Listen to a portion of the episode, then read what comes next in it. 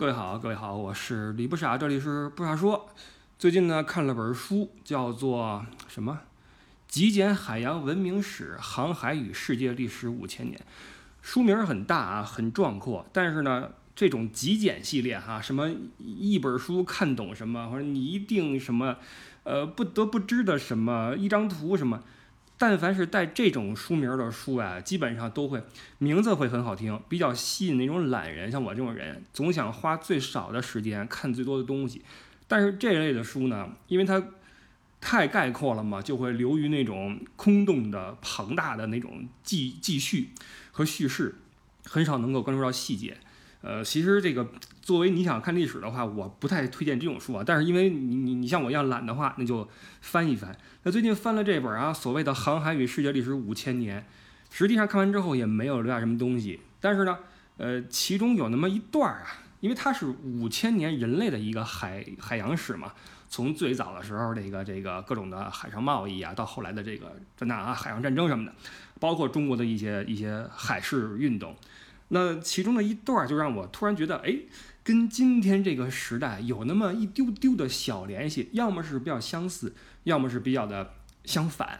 是什么呢？就是当年的那个地理大发现、大航海时代。所以今天我们就把单说那个大航海这个时期，把那个时期跟今天的一些小事儿啊，其实是一些不怎么成立的一些连接啊，但是是我脑子里边的一些比较杂乱无章的想法，我们就来来说一说。这个大航海时代，如果你看时间的话啊，从今天往前算，正好是五百年。五百年，桑田沧海，顽石也长满青苔，长满青苔。这这是那个当年《西游记》里边一个插曲啊。当时看《西游记》，经常说啊，五百年前俺老孙大闹天宫什么的。五百年，五百年好像是一个很久远的一个事情啊，一说就五百年。那今天我们在家里边翻书啊，很平静的翻历史书，翻一些什么过去的片子啊，不是过去片子，是翻一些讲当时的事儿的片子、纪录片什么的，会觉得五百年也不是什么很长的一个事儿，好像一转眼吧就过来了。但是，正是五百年前那个时代啊，那么一个时期，造就了今天这个世界的格局，造就了从那儿往后的一个世界的一个基础的形态。这个时代就是大航海时代。呃，是一个很有意义的时期，这不用我说了啊，大家肯定听过很多类似的节目，看过很多类似的书。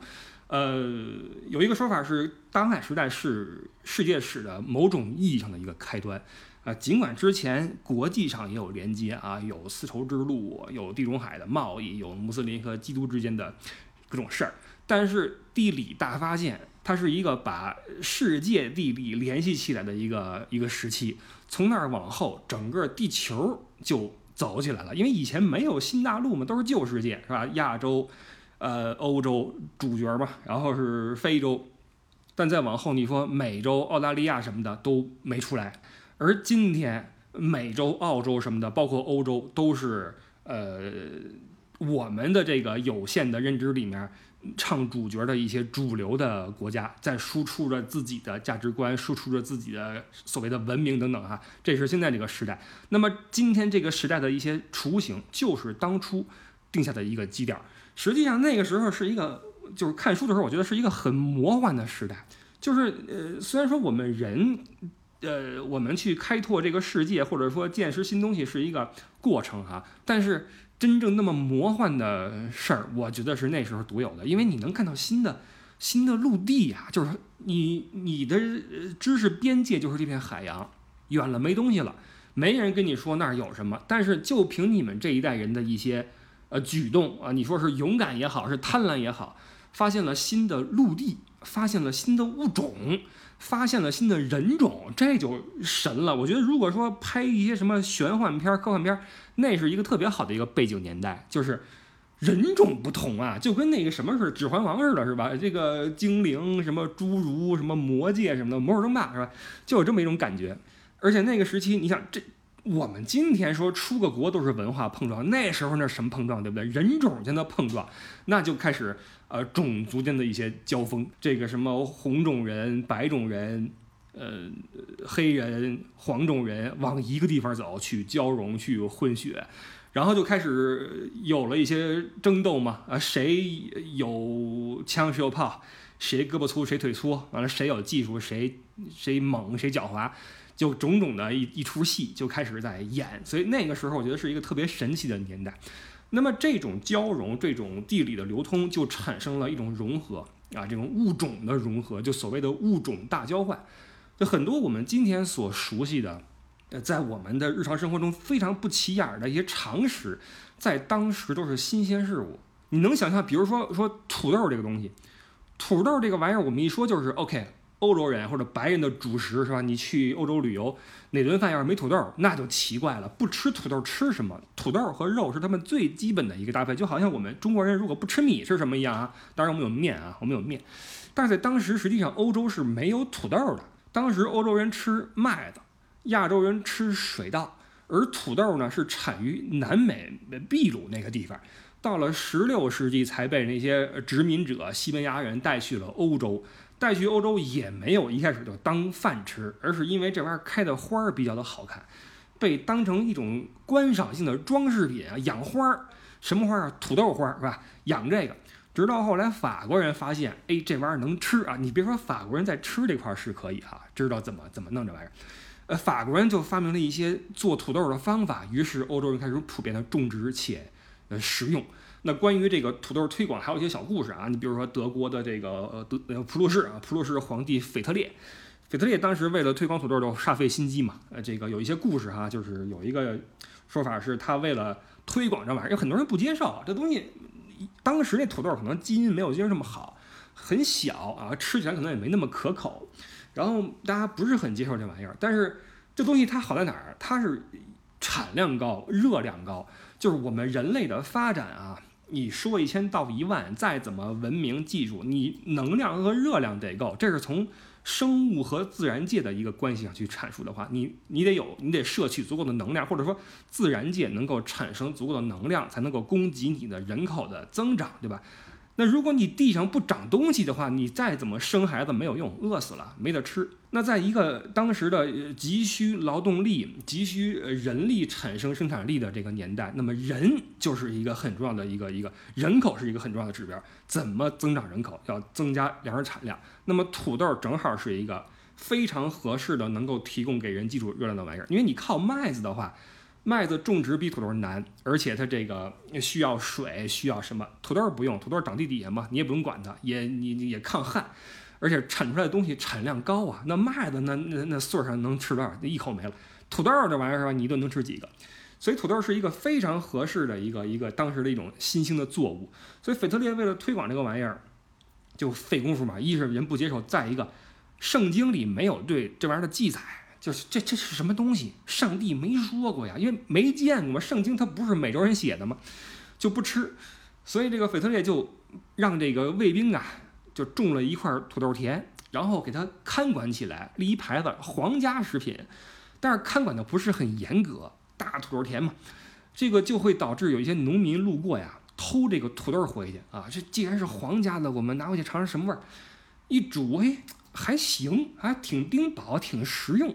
于是就这么慢慢的开始，才把土豆的概念推广到了普鲁士全境啊。这是个小故事啊，据说啊，这我没亲眼看见啊。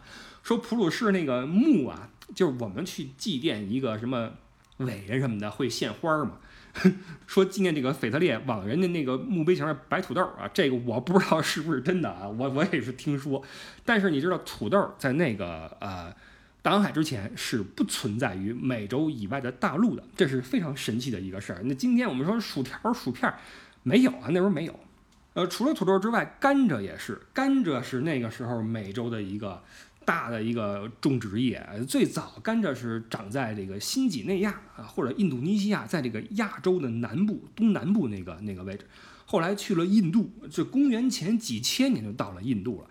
完了，慢慢再从这个这个呃亚洲跟欧洲的这个连接呀、啊，传去了阿拉伯那边啊，包括印度人啊，当做一种奢侈品来来来享用。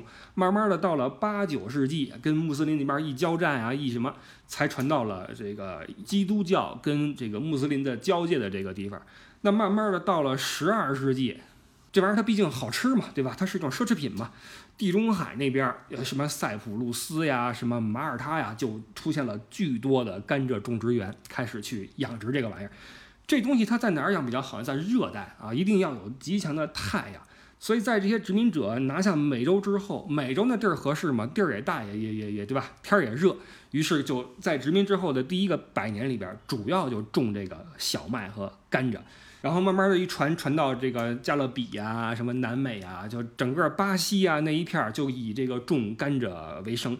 但是种甘蔗跟种土豆不一样，种甘蔗需要劳动力啊，你得去趴那块去干活。但是欧洲人他又自己又不愿意去弄这事儿，怪苦的是吧？而且欧洲人人力有限呀、啊，于是就催生了一个罪恶的贸易是什么呢？就是我们贩奴，我们把奴隶大量奴隶从西非的港口啊运去美洲，呃，于是这个随着制糖业的蓬勃发展，贩奴业也就随之一起就就就一路的看高啊，这又开始的兴盛起来。也就是说，奴隶贸易是跟这个制糖业有着巨紧密的一个联系。当然了，奴隶去的话，不只是种甘蔗，奴隶什么事儿都干。你像挖矿，那边产一些白银嘛，产那个那个贵金属，去挖矿。包括后来的种什么咖啡、呃烟草、棉花，总之这些累的活啊什么的劳动力都让奴隶去干。呃，以至于后来大西洋的这个奴隶贸易已经不够用了，就就印度洋跟地中海区域的也开始往那儿去运奴隶。呃，也就是说，穆斯林包括基督教的一些人也去当做奴隶被运过去。那根据统计，从一七零一年到一八零八年，一八零八年是正式的停止了奴隶贸易嘛。在这短短的一百年多一点的时间里面，有惊人的六百万人口，超过六百万人被。呃，强行的压过大西洋去当做奴隶，那、呃、来源就要么是战争，要么是什么罪犯啊，要么是骗局。当时在非洲就有很多的他们自己人经营的一些、呃、奴隶贩子集团嘛，自己人对自己人啊，就是你是犯法了，或者我们、呃、斗争啊，斗争之后的战俘，那就一律给卖做奴隶给压过去。包括其他大陆嘛，也有很多人被卖过去嘛，啊，都是一些也有被骗过去的，告诉你说那边有工可打，可以去挖金的啊，可以去怎么怎么着哈、啊，有有什么好的报酬，然后去了之后发现你就是猪仔，你就是奴隶，呃，那是一个呃伴随着人类的扩张吧，也是一个很血腥的一个年代啊，很没有人性的年代。因为你想吧，那个时候以那时候的船速，你说在大洋上行驶，横跨一个大洋，而且你怎么可能有什么好的居住条件呢？多少个人挤在那个货舱里面，就这么一路过去。呃，据统计，死亡率是百分之四到百分之十二。你看这个数字可能不是很高，对吧？一百个人死个十二个人，感觉不是很高。但你要知道，这个被压过去的奴隶都是什么人？都是那个身体状况最好、最强壮的那波人呀、啊。这个这个壮年的男女性被压过去，然后就这帮人都能够百分之四到百分之十二的死亡率，你就知道中间那个过程是是很很很辛苦的啊，是很辛苦的。那说回这个物种交换，呃，除了这个什么甘蔗、土豆、橡胶啊，橡胶以前也是中美洲的一个。产物，这是一个挺神的事儿。橡胶其实跟我们平时，因为我们距离这种工业生产比较远嘛，我们虽然说用很多消费品啊，什么塑料的什么也好，但是橡胶实际上是对工业来说极其关键的一种作物啊。你比如说在战争期间，橡胶是非常非常关键的。呃，举个例子，就是说你比如说你们家那高压锅，高压锅里边，你想它如果没有那个垫圈的话，没有垫圈的话，它是不是要漏气？你洗衣机你关上之后。是不是靠橡胶才不漏水，对吧？所以这东西它是一个在工业领域里边很重要的一个一个一个一个环节。但是在征服美洲之前呢，没人知道这玩意儿有什么用，但是美洲人自己玩。这个是树上产的嘛，你在树上割一刀，然后流出来一些橡胶液啊，凝固之后成了橡胶。他们管这个叫流泪的树啊，会哭的树。那么这个树的眼泪呢，哎，凝出来之后能够做成一些球，橡胶球。那有个说法就是哥伦布啊，就带回去，因为你你你发现新大陆，你得给对吧？国王得进贡嘛，你得汇报这个你的工作嘛。完了说哥伦布也没看见什么特别好的玩意儿啊，因为那边什么都没有，你也带不回什么东西来。那带回去几个印第安人，完了带回点橡胶球，说这玩意儿挺神的哈，就带回去了。带回去给欧洲人一看，发现哎，这是个好玩意儿，我们大量的要去这个获取橡胶，于是南美洲也开始种。呃，东南亚也开始种，完了，东南亚那个那个人工还便宜，导致这个市场就往那个亚洲这儿挪，于是美洲也不种橡胶了，开始改种甘蔗什么的啊，产地啊什么的在发生改变。那这是这些是一些农作物啊，那么动物也是啊。说这美洲原本也有一些这个像类似于马呀、啊、野马这样的东西，但是呢，印第安人也不养，也不繁殖啊，也不驯化，就吃啊，那逮着一个吃一个，逮着一个，最后给吃差不多没了。整个大陆都剩下一些，呃，那小玩意儿，什么鼠啊什么的，这有，但是什么马没有，马还是从西班牙拉过去的，西班牙产马啊，这欧洲欧洲这个皇室的马很多都是西班牙拉过去的，那地儿马好。那除了这些大牲口之外，呃，美洲也没有什么像蜜蜂是没有的。蜜蜂没有是什么意思呢？那那些需要授粉的作物就没法去种植嘛，你横不能人人工授粉的累死你，对吧？所以那些开花作物，什么西瓜什么的就没有，你你种也白种，因为没法授粉。包括没有蚯蚓啊，这个蚯蚓说也是从那个旧世界，呃，那个做压船舱的那个那个大木桶里边啊。呃，装了很多土嘛，就把这个蚯蚓给装过去，然后把那美洲的那个地给翻了，都是这么一些事儿。哦，对了，还有那个辣椒啊，辣椒也是农作物了。今天就我们一说中国人说辣椒很骄傲嘛，说中国人吃辣，那我我我们对吧？怎么怎么着？内部就是一说吃辣椒，那四川人你拍胸脯啊，对吧？什么湖南是吧？我们吃辣椒怎么怎么着啊？这感觉辣椒跟中国或者辣。跟中餐是沾边的，一说吃辣，我们中国人很骄傲。但是在国际社会上啊，包括今天也是在国际的领域里面，一说吃辣，谁最能吃辣？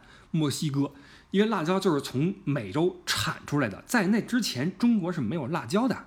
吃辣并不是我们的一个中餐的一个传统的什么什么，之前我们是用其他的椒去代替，但是真正的辣椒是墨西哥产的。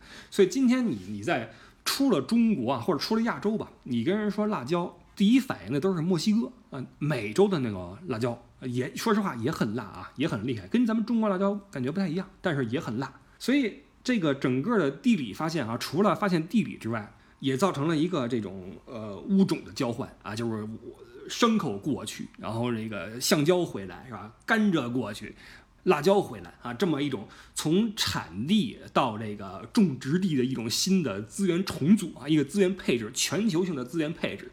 那既然有来有回，那么就会有一些，你这无论是牲口还是作物，都是我们能看到的玩意儿，对不对？还有看不到的东西，就是微生物啊，就是病毒和细菌。我就之前我们有节目聊过一些类似的话题。我们知道这个在欧洲历史上泛滥过数次的瘟疫啊，这个瘟疫要么是通过海上贸易，要么是通过陆上交通去传播。那海上比较典型的，那公元前五世纪伯罗奔尼撒战争。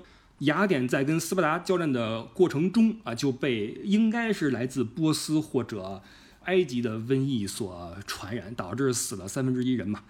那更有名的就是黑死病了。黑死病从这个中亚一路往西边走，通过这个威尼斯那边的这个海运传到了欧洲的各个港口，然后从港口再往内地去扩张，呃，肆虐了一波啊，又死了三分之一多的人。所以我们能看到这个交通发达的地方。贸易多的地方就是更容易被这个疾病所侵染。那么到了十四世纪末啊，在这个旧世界呀、啊、旧大陆呀、啊，这种疾病的这种你说交流也行，或者什么也行啊，肆虐也行，已经日趋稳定、日趋寻常的时候呢，那么海上世界的一些行为就开始了。呃，整个世界的一个生物史的生物文明史的新篇章。我们知道很多，因为那时候你再怎么发达，对吧？疾病也有一定的呃局域性，而且在病毒走过几波之后呢，留下来的人啊，基本上是有一定免疫力的啊，不论是天花、麻疹、什么伤寒、疟疾，那来自各个州啊，你发现这个病是来自各个州的，各个文明有各个文明自己的疾病啊，以及对应的免疫力。那在这个当时呢，旧世界的之间这个疾病跟人啊有一个平衡，但是新世界的门一打开，完锤。哥伦布肯定是想不到自己的环球航行会给新世界的土著人带来这么大的一场生化灾难，这他无论如何想不到，包括这些殖民者也想不到，真正征服这片殖民地的不是靠枪、靠炮、靠技术，纯粹就是靠一身病。这个土著人是对这个这个旧世界的疾病是毫无抵抗力，大批量的死亡，甚至很多种族是灭顶之灾啊！这比那黑死病厉害多了。黑死病也就死三分之一，但真正传去新大陆的那些什么天花什么的疟疾，直接就是灭顶之灾。所以从那时候开始，从这个新航路的开辟，包括人类的呃交流一频繁开始，世界一体化的一个后果就产生了，就是疾病共享。就是你想独善其身是不可能的，越国际化的国家和地区，你越要就你既然享受了国际化带来的优势啊，你你的文明更发达，你的贸易更更繁荣，那么你也要承担它的后果，就是你更可能被一些外来的这个这个微生物入侵。那像以前的黑死病是如此，那征服了美洲的天花是如此，呃，包括十五世纪出了梅毒嘛，梅毒跟天花相反，天花是从旧世界传去了新世界，而梅毒据今天的一些推断是从新世界传回了旧世界啊，所以很多人说这个梅毒是呃新大陆的复仇，就是你们用天花来虐我们，我们就拿梅毒去弄你们。当然这个也是没法追溯的一个事儿啊，只不过这个传染病啊，就呃没人愿意承认那个传染病是我们这儿开始的，是我们这儿发明的，而且它也没法追溯，对吧？你像那时候嗯梅毒在欧洲一肆虐，德国人就是说这是法国病啊，只说法国人身上有这肯定是法国人带来的。法国人不服，法国人说这是那不勒斯病，这是意大利人啊，意大利人那边带过来的。俄罗斯人说这是波兰病啊，这是波兰人。葡萄牙人说这是西班牙病啊，这是西班牙人传过来的。总之，你看啊，这个不论是波兰、西班牙、意大利、那不勒斯，还是什么法国，都有港口啊，都说这是他们那个出海带回来的，都是找别人去背锅。所以疫情就是如此，没人承认，没人希望这个事儿是被自己扛下来啊。那像梅毒就是从十五世纪开始传了一百年，传来了亚洲嘛，就也开始去肆虐。那么面对陌生的病毒和细菌，又没有特效药。人类靠什么呢？靠的就是基因和免疫力，能扛过去的就扛过去了，扛不过去的那就算了，也就这样。所以为什么黑奴好使呢？黑人他他抵抗力强，他不怎么生病。你说亚洲人弄过去之后，光机就栽那块了。你同样是运人啊，管吃管喝，然后买买人头，去那儿之后没两天就挂了，你说你值吗？所以为什么这也是非洲人的一个一个。苦逼的地方，就是身体好，对吧？身体好完了，文明又又又弱，就导致被人欺负嘛。所以这个整个这个地理发现的时代啊，就是这么一个一个资源和人口或人力啊，人力资源嘛。那谁跟哪儿干活合适啊？谁好欺负？谁谁这个应该去搬砖，那个应该去怎么着？重新的一个配置，改变了整个世界的一个格局。那么整个大航海时代和新航路的开辟，包括新大陆的开发。它对世界格局的具体的改变是什么？影响是什么？就是彻底的肥了去呃投资新大陆的这么一一拨人，也就是今天我们所说的白人世界。在那个时期之前，欧洲那不行啊。那时候你像大航海时代是跟文艺复兴同期的，文艺复兴是什么时候呀？那时候我们说过没有？文艺复兴是因为黑死病刚刚肆虐完，那时候的欧洲就是一个。就跟今天，哎，不能就今跟这个上世纪七十年代那时候一说亚非拉，就是当时的欧洲的状态，就是第三世界。在大航海时代最牛的文明，要么是穆斯林，要么是中国啊，这两个地方非常非常牛。中国是明朝嘛，明末清初嘛，呃，穆斯林是奥斯曼土耳其刚刚拿下了东罗马帝国，这个罗马帝国就没了啊，东罗马帝国就没了，变成了奥斯曼土耳其的时代。这两个日后成为了东亚和西亚并夫的国家啊，这个在当时是最牛的国家，一个奥斯曼土耳其，一个是中国。那时候欧洲什么都不行，这个卫生也没有，科技也没有，呃，就靠着因为跟穆斯林的这个斗争啊，包括对财富的向往，就往海外跑，被哥伦布抄上了哈，抄上这么一块新大陆出来。欧洲文明实际上它靠的是什么？呃，当然它是一系列的演变和退化啊。但是我们从这个大的概念来说的话，从最早的基督教这个这个成为国教，然后建立了政权，然后文艺复兴，呃，地理发现，宗教改革，启蒙运动，工业革命，一战二战，你会发现这些真正起到就是建立了今天的欧洲的主要文明的和这个这个这个物质的呃状况的事件，都发生在。地理大发现之后，在那事儿之前不行，什么都不行。你不论是基督教也好，不论是政权也好，你们那神圣罗马帝国那什么呀？那事对吧？别闹了。所有对欧洲的今天的发达产生过巨大影响的事件，都发生在地理大发现之后。你可想而知，这个事儿对于欧洲来说是一个至关重要的一个事情。为什么呢？因为今天欧洲所有的所谓的民主、自由、平等、博爱的一切的一切，都是建立在一个基础之上。什么基础？极其丰富的物质资源与相对较少的人口数量。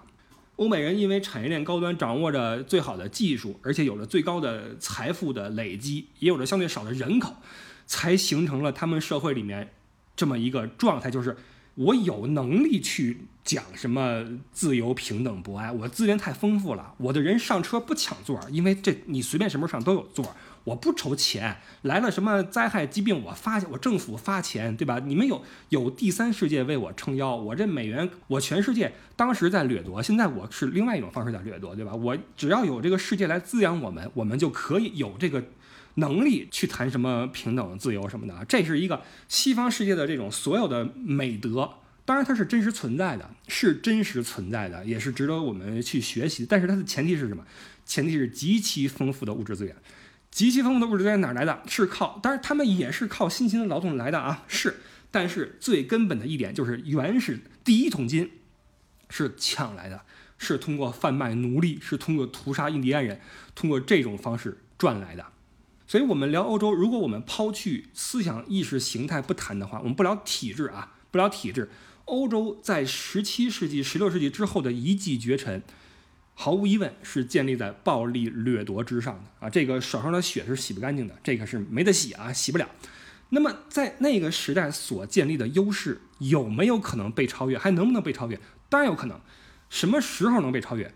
一度我们是觉得没希望啊，这这个包括我也一直觉得哇。这玩意儿领先咱们国家这么多，人家都几百年的文明，几百年的什么技术，咱们这建国这四九年怎么追啊？这个一穷二白啊，一说就是这个蒋介石留下烂摊子，这一穷二白怎么追？包括你说那非洲国家怎么追？这一度我也是觉得这个事很难，但是呢，慢慢的觉得不是不可能啊，不是不可能，起码说。呃，差距在缩小，或者说我们能够看到一些希望，或者看到一个方向，就是冲这方向努力的话，并不一定无法超越白人世界所建立的这套秩序。我们从这个历史上来看，大航海之后，欧洲开始挖金，然后工业革命，然后内部纷争产生大战嘛。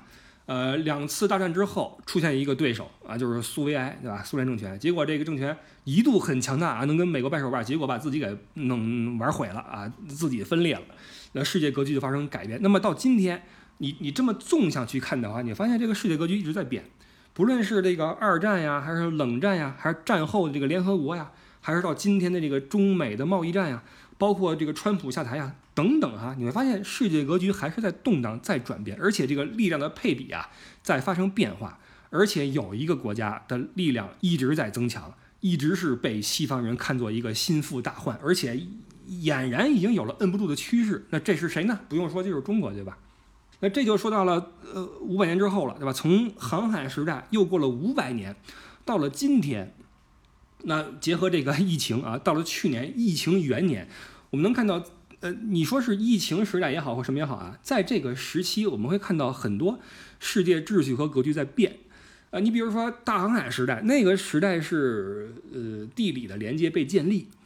但是呢，在疫情时代是地理的连接被撕裂，当时是我们都串起来，现在是我们要割断所有的连接，谁都跟谁别来往。在这个时代，国境线是前所未有的清晰，而且不只是物理的国境线，大家在思想意识上，我认为啊，尤其是我们中国人，也开始了以国为单位的站队，就是这个问题就简单化了，你跟中国站一块儿的，你就是好人。哪怕你物理上离开中国的，你就值得商榷了，对吧？你敢踏出国境线一步，那就值得商榷了。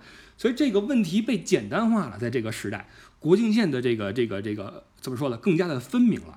那当时是五百年前是大航海时代，都要去出门，要去开拓、去征服、去远方、去什么？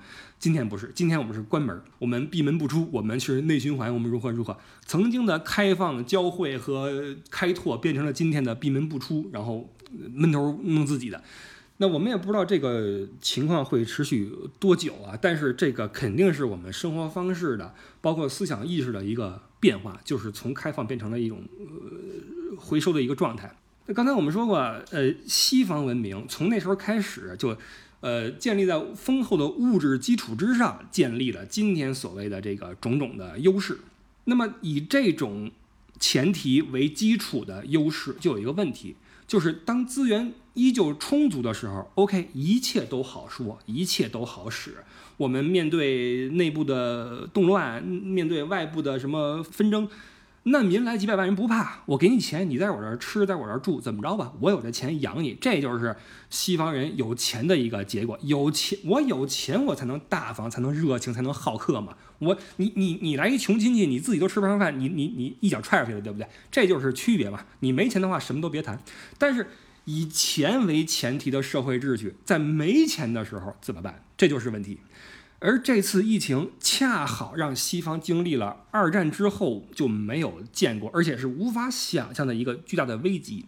而且这个危机很有意思，它侵入的是如此的缓慢。如果说是它像一个炸弹一样光炸了，然后我们重建，那也行。那但是它这个温水煮青蛙呀，它的入侵是如此的缓慢，如此的温和，如此的令人不放在眼里。就是这不就是个感冒吗？这不就是个肺炎吗？你凭什么让我？我是欧洲人，你凭什么让我去憋家里边？你还有没有人权了？你有没有民主自由？为什么自由在这个时代成了一个笑话呀？因为它在这个疫情面前呀，欧式的就西西式的民主呀，会被疫情打脸打得很很惨。就是西方人他没有牺牲精神嘛，因为他物质太富足了，然后太保障个人的权利，导致他没有没有牺牲精神，没有这种服从组织和纪律的这种习惯。他第一反应是质疑，对吧？我在我的呃权利范围内去提出质疑，用以保障我最大的这种这种权利和自由。这当然是一个非常良好的状态。我们说一个一个美好的社会应该是这样子的，我有权利提出质疑，保障我自己的权益。但是在疫情前已经习惯了维持自我权益的欧洲人，在面对突如其来的一些行政命令的时候就无法接受，于是就有了巨大的代价。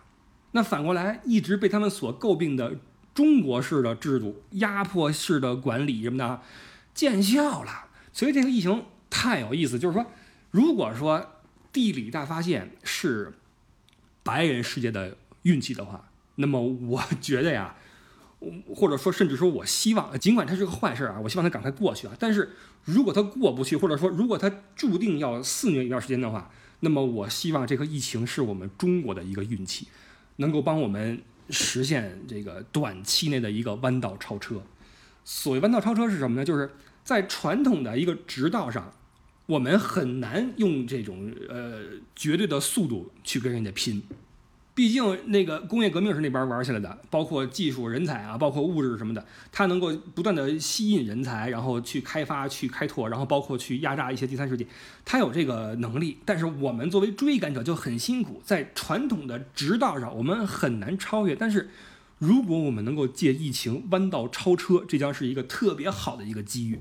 举个例子，当然这跟疫情没关系啊，这跟时代的发展有关系，这科技在在发展嘛，在进步嘛。那么当传统行业发生了改变的时候，就是我们超车的时候。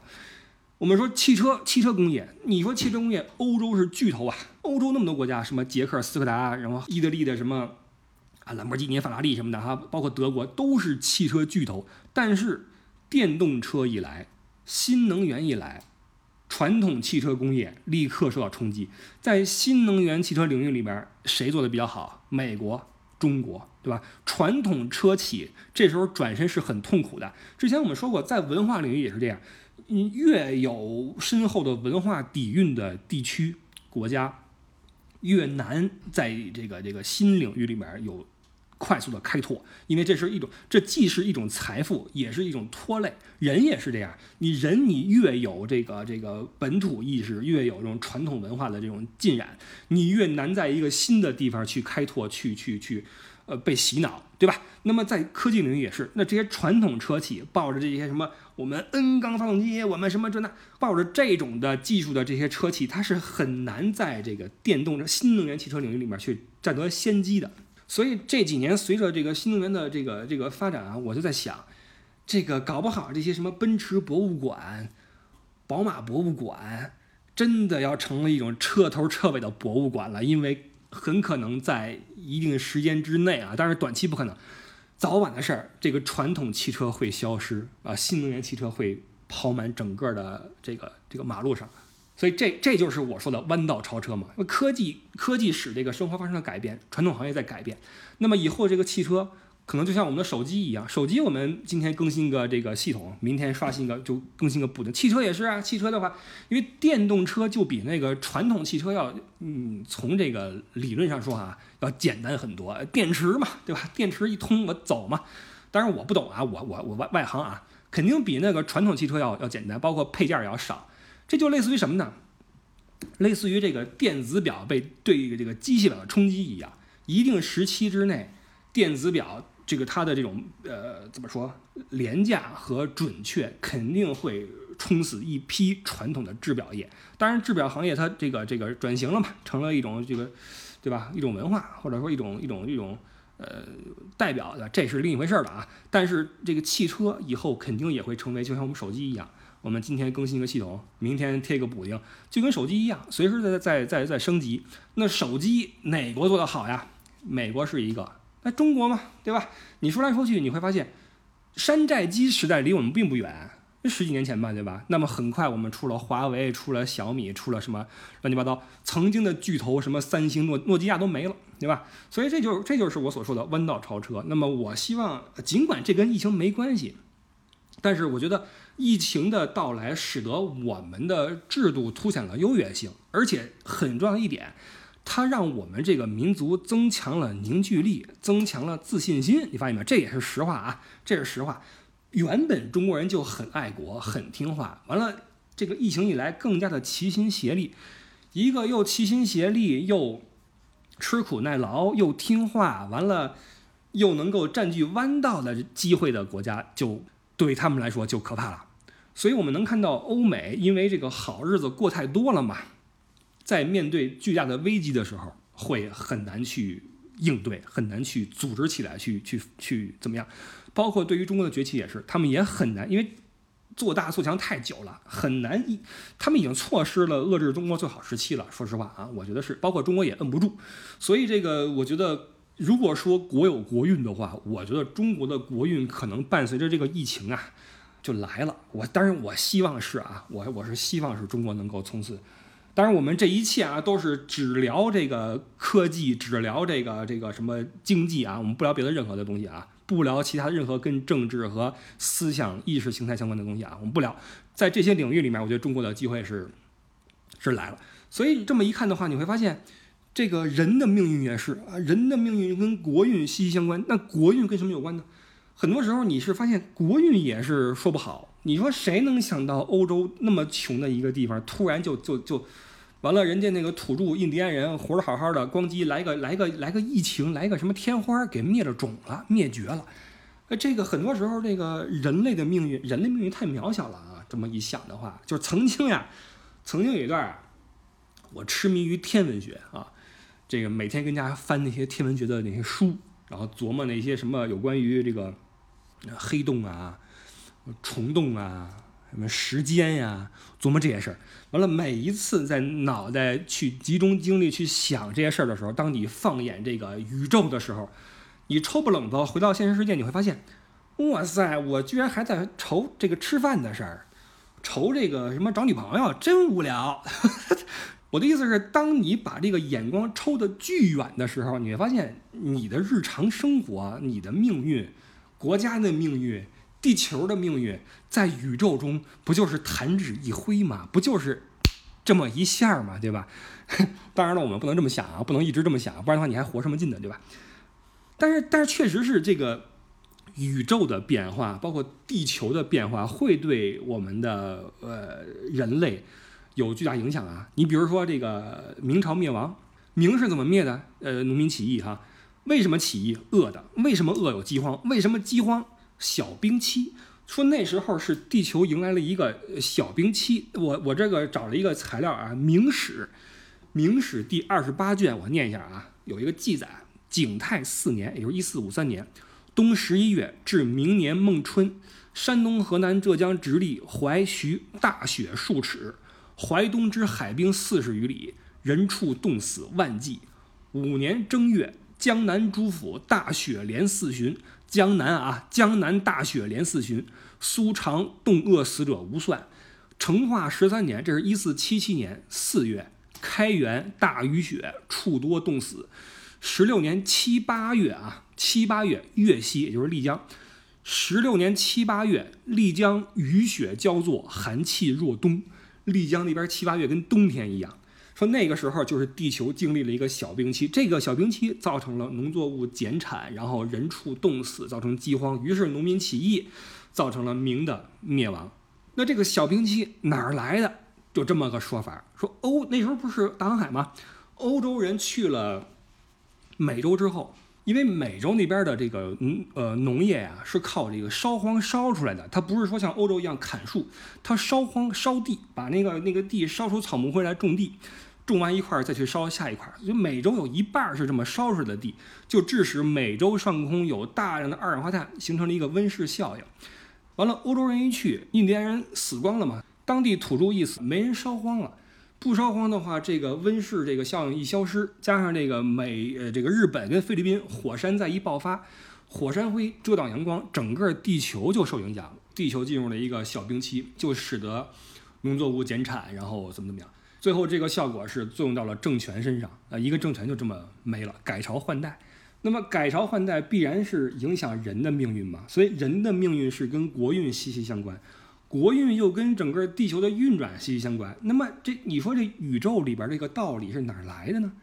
比如说疫情是哪儿来的呢？没人说得好，所以你说这很多事儿是不是冥冥中注定的啊？不知道，但是再怎么注定啊，再怎么注定也少不了我们作为人的这种努力啊。我们哲学里边学过啊，发挥主观能动性。呃，哥伦布运气再好，没有当时的那些欧洲人的开拓精神，也不可能取得很好的后果吧。那个时代是所有的人在为之奋斗的一个时代嘛，魔幻时代对吧？各种的种族，呃，各个肤色的人在新的大陆去开拓、去进取、去想着去搞新的玩意儿。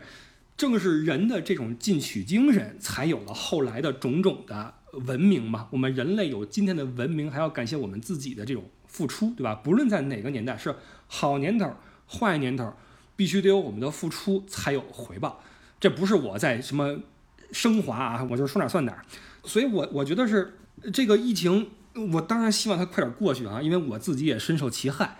但是它如果真的是一个机会的话，我觉得我们应该把握这个机会，最好能够实现一个弯道超车。就超不了的话，我们缩近一点，跟那些领头国家的距离。那中国的这种呃，你说腾飞也好什么，小时候说一说一句话啊，小时候说什么我们祖国屹立于世界强国之林，呃，现在这句话不是不是梦想了。小时候还都是写作文的时候，点睛来一笔啊，这行不行？先来一笔再说。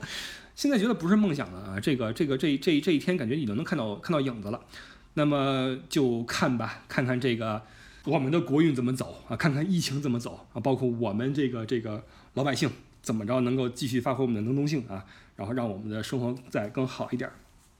啊，这就是今天想说的一些乱七八糟的事儿啊。其实并没有什么线索，你发现其实这个当时那个时代跟现在有什么区别或者联系也没那么多啊。我只是看书的时候有了这么一点小感想，也也也不怎么成体系，就当说着玩吧。如果说大航海时代奠定了五百年前到今天的一个世界格局的话，那么我希望这个大疫情时代，或者说这个这个新时代，能够奠定从今天往后五百年的一个基础。呃，什么？我真的好想再活五百年，向天再借五百年，谁也不知道五百年后会怎么样。那么，本着三十年河东，三十年河西的这个原则啊，我觉得中国的运气该来了吧。呃，希望如此啊，希望如此。好吧，这个就说这么多吧。嗯，然后我们就下礼拜天再继续一起聊。这里是八说，我是李不傻，祝您下周呃依旧工作愉快，生活顺心，拜拜。